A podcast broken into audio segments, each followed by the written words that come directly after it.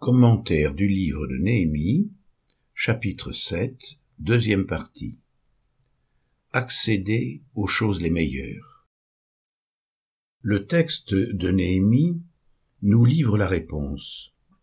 Il nous faut devenir des hommes et des femmes supérieurs au grand nombre par leur fidélité et par leur crainte de Dieu. Cependant, parvenir à cette supériorité-là échappe aux efforts naturels.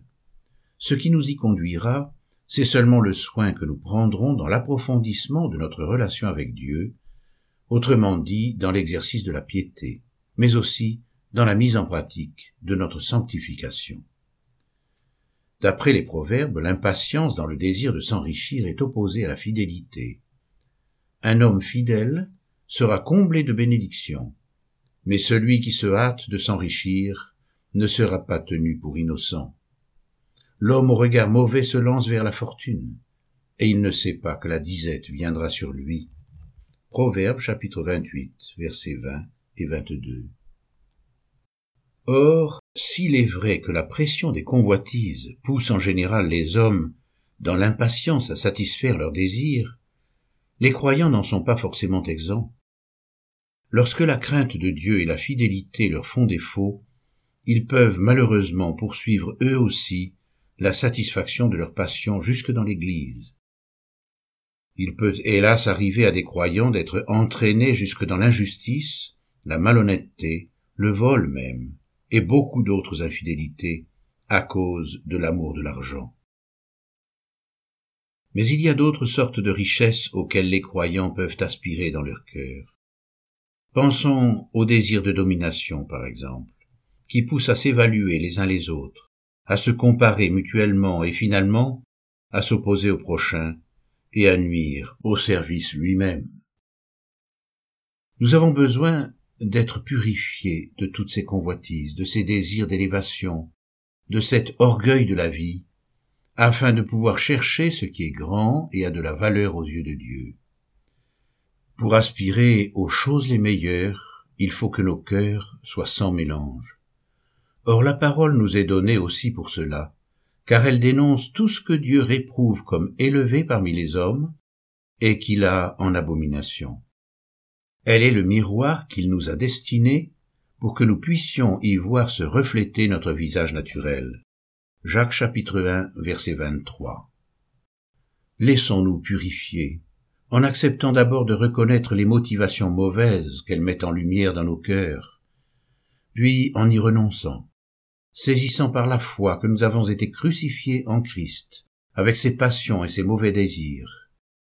Alors le Saint-Esprit, nous appliquant l'œuvre de la croix de Christ, opère dans notre cœur la mise à mort de toutes ces motivations mauvaises que nous avons reconnues pour telles, et qui sont les manifestations de notre chair. C'est pourquoi il est écrit dans la parole que ceux qui sont au Christ Jésus ont crucifié la chair avec ses passions et ses désirs. Galates chapitre 5 verset 24. Dès que nous acceptons de nous charger de la croix de Jésus-Christ, selon l'expression de la parole, la purification s'opère en nous et doit poursuivre son œuvre à l'égard de toutes les manifestations de la chair encore visibles dans nos vies, telles que la colère, la jalousie, l'impureté. Les épreuves elles-mêmes, parfois longues et douloureuses, participent à cette œuvre du Saint-Esprit dans nos cœurs. Elles ont généralement pour effet d'amener les scories de nos cœurs à se détacher, à condition que nous humiliant sous la puissante main de Dieu, comme c'est écrit dans 1 Pierre chapitre 5 verset 6, nous lui permettions d'utiliser nos adversités pour mener à bien cette œuvre de purification selon ce que nous lisons dans Romains chapitre 8 verset 28 et dans Lamentation de Jérémie chapitre 3 verset 37 à 39. La souffrance est indispensable au cheminement de tout chrétien, et elle s'inscrit tout particulièrement dans le programme de l'homme de Dieu qui cherche l'honneur, la gloire et l'incorruptibilité. La vie éternelle à ceux qui, par la persévérance à bien faire, cherche la gloire, l'honneur et l'incorruptibilité. Romains chapitre 2 verset 7. Ainsi, la recherche de ce qui est grand aux yeux de Dieu passe par l'humiliation sur le plan humain. C'est pourquoi le refus de l'humiliation demeure l'obstacle majeur dans l'œuvre de sanctification que Dieu veut opérer en nous.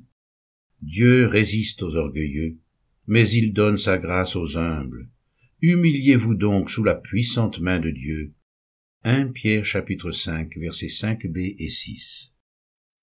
Cependant, le fruit de la véritable humiliation n'a rien de commun avec une certaine fausse humilité qui n'est en réalité qu'un orgueil caché ou un manque de zèle déguisé.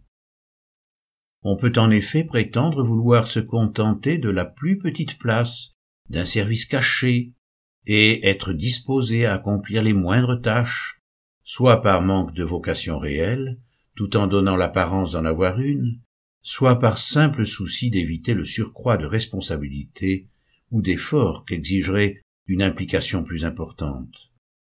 Il n'y a là aucune inspiration vraiment spirituelle relevant d'une vocation véritable. En effet, être appelé à servir Dieu, c'est être animé du désir de servir sa cause, d'accomplir son œuvre. C'est dès lors voir certains besoins et aspirer à y pourvoir de tout son être se dire prêt à accomplir n'importe quel travail dans l'œuvre de Dieu n'est bien souvent que l'expression d'un manque de vision ou d'une fausse humilité.